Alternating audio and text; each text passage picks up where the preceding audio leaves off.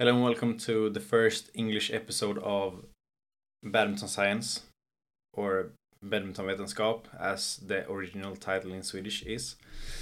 And Badminton Vetenskap means Badminton Science. I'm your host, Robert Johnson. I'm also the host of Badminton Vetenskap, which makes a lot of sense when we think about it. This, as I said, is just the first episode and well, I don't know if I can call this an episode. It's just an introduction to the podcast, what it will be about, and a short, yeah, some kind of short story about why I wanted to to do this podcast in the first place. So I can just uh, so you don't have to you don't have to Google me to get this information, but I haven't been a top player. I haven't been a top coach or trainer. I'm just uh, a guy who's really passionate about badminton, and um, now I'm studying sport science, which therefore the name badminton science it's the combination of badminton and sport science, hence badminton science.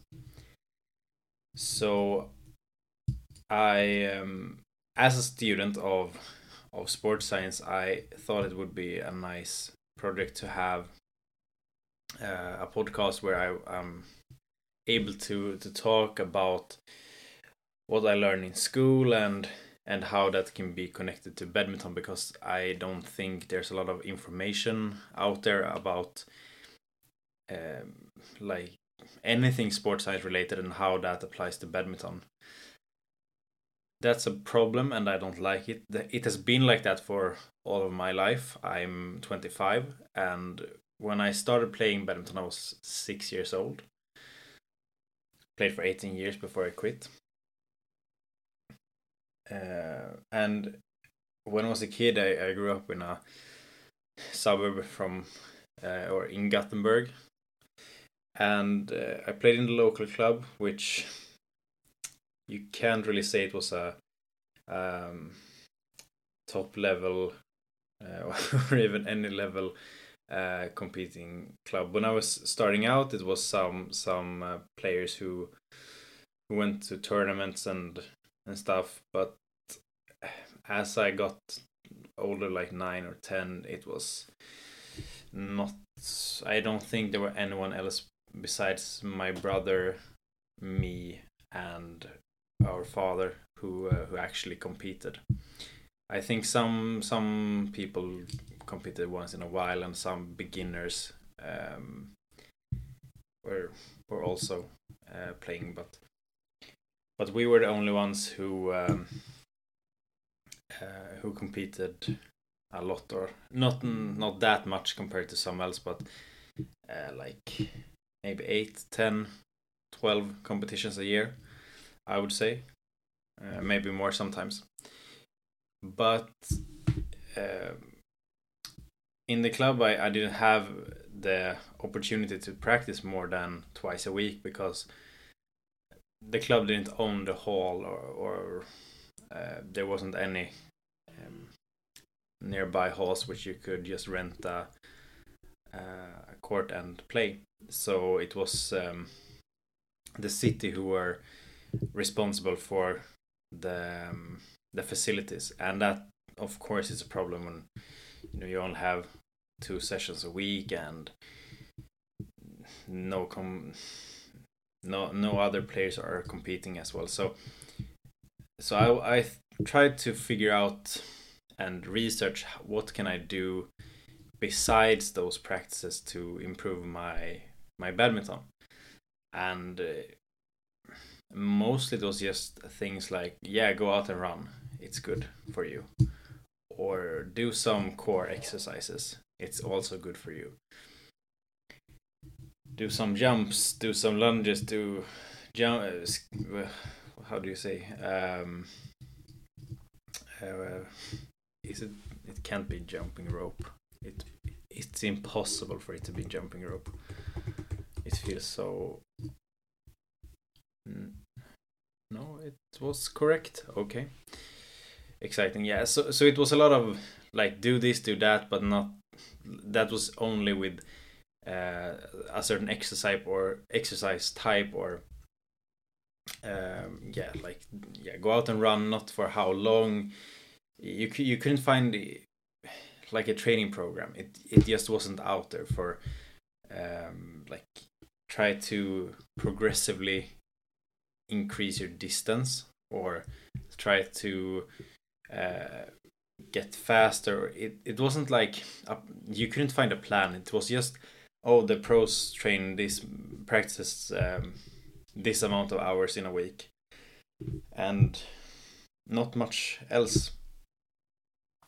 I knew the, i i remember there were some some pdf file i got a hold of which contained a bit more information but now that that can't be found and like there's still not that much information. And um, my mission now is to to uh, to change that because I I think it's it's insane that it's 2020 it's a huge sport and there aren't any information about how you how you improve a certain physical ability.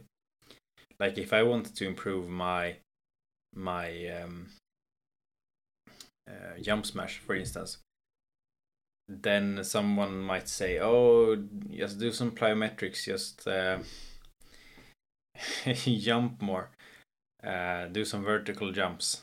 Let's say that, and that's fine, and you increase your vertical jump a lot. But uh, during a game, you don't feel any improvement because you haven't um, done the specific uh, drills for jumping higher on the badminton court. So there's a lot of things missing. I'm working on changing that uh, without um, charging for it.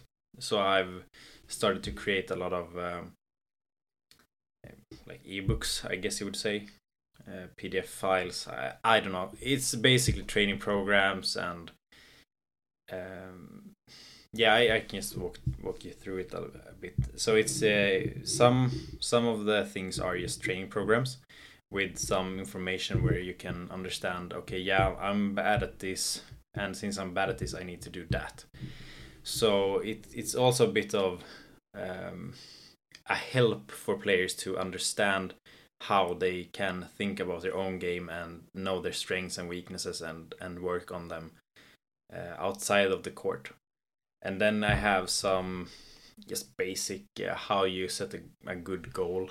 Like what are what are some principles for for um, setting up a realistic uh, goal? How do you uh, how do you say this in english?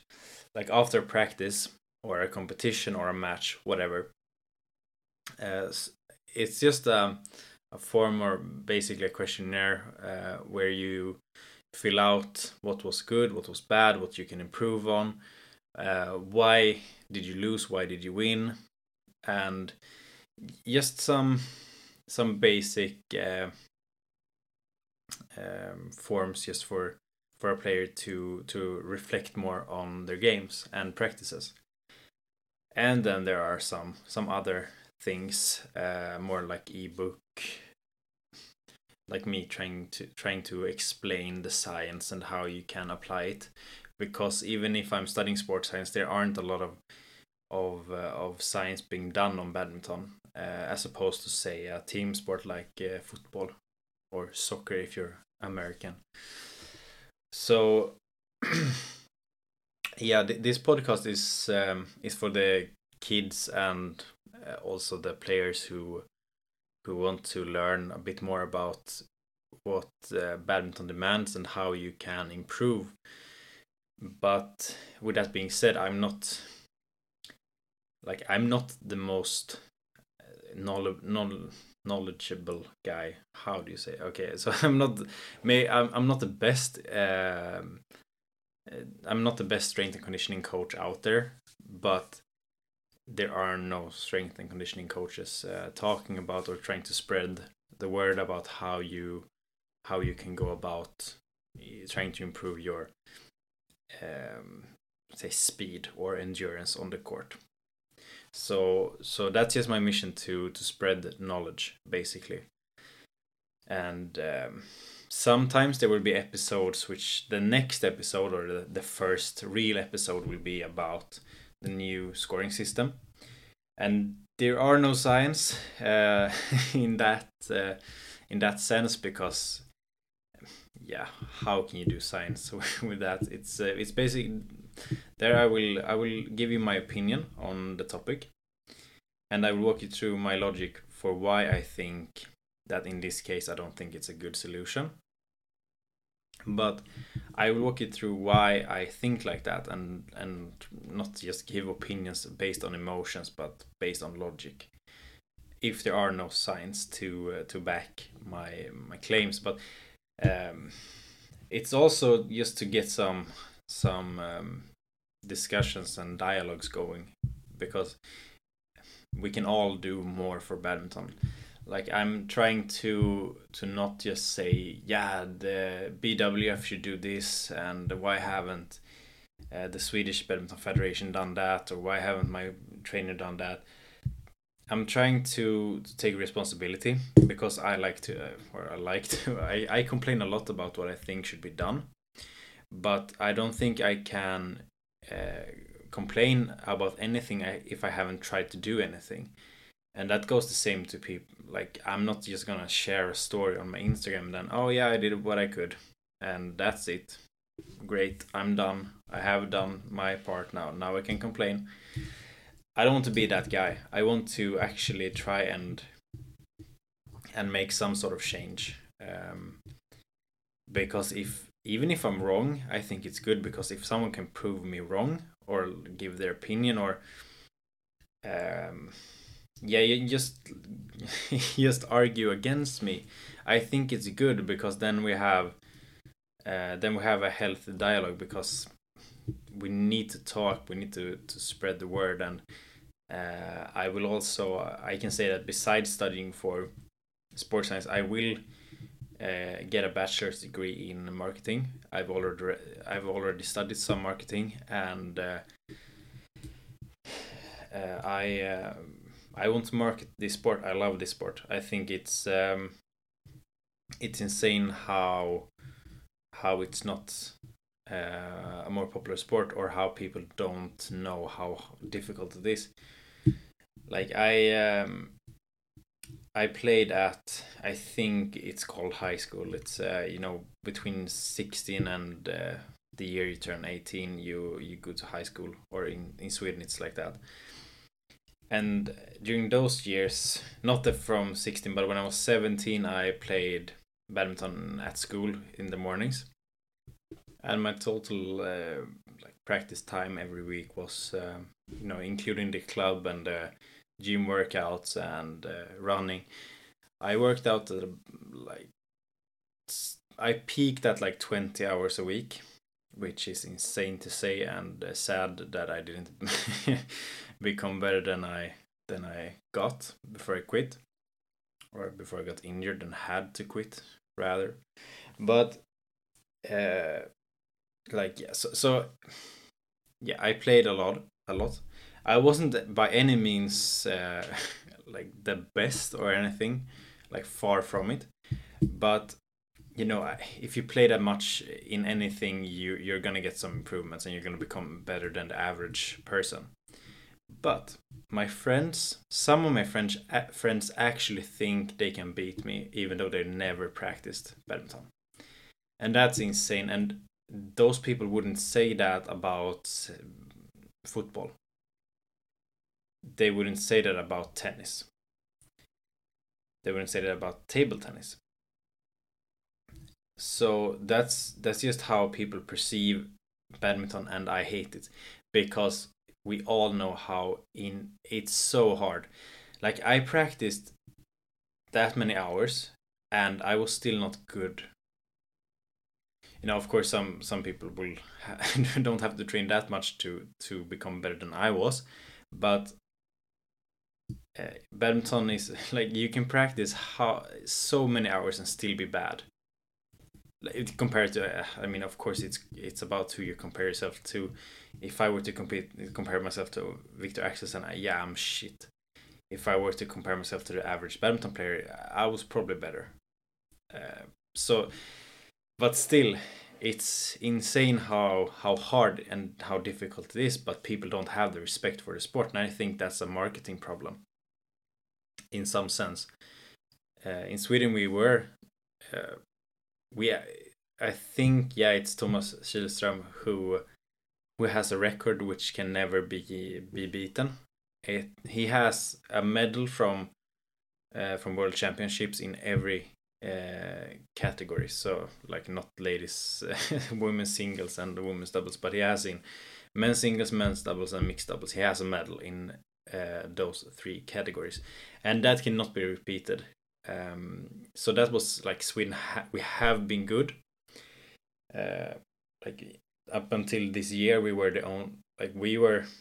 We had a gold medal in the World Championships, which Malaysia didn't have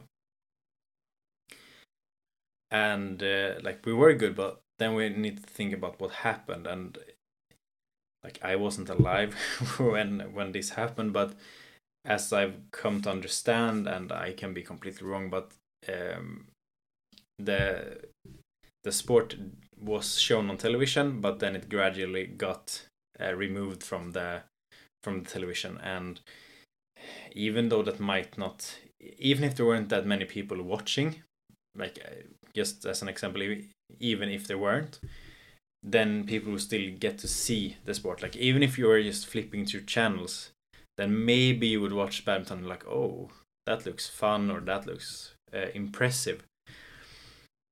Uh, but then switch the channel. But then they all then they at least know how how real badminton looks. Not it's just not like a backyard sport as uh, as my friends think. It's more. It's really difficult so uh, so yeah so I'm, I'm gonna do a bachelor's in in marketing as well trying to to do what I can for this sport because as you might realize I'm not gonna be uh, be a Olympic champion and uh, market the sport that way. So I have to to do a different approach to to the thing. And I think this podcast is uh, is a good start. Uh, I mean, it's not, I need to do more and I will do a lot more. But just getting uh, also, not just market the sport, but I also want to do, uh, like, if there's a kid who, who was like me, who was obsessed with the sport, who wanted to be, to improve, but they didn't know how to, I want to be the, a person who just gets the ball going, gets them to understand what it takes uh, from a sports science perspective and how they can at least start to to work out how uh, how they're supposed to uh, to do their aerobic exercises, how they're supposed to improve their strength, their flexibility, and everything like that.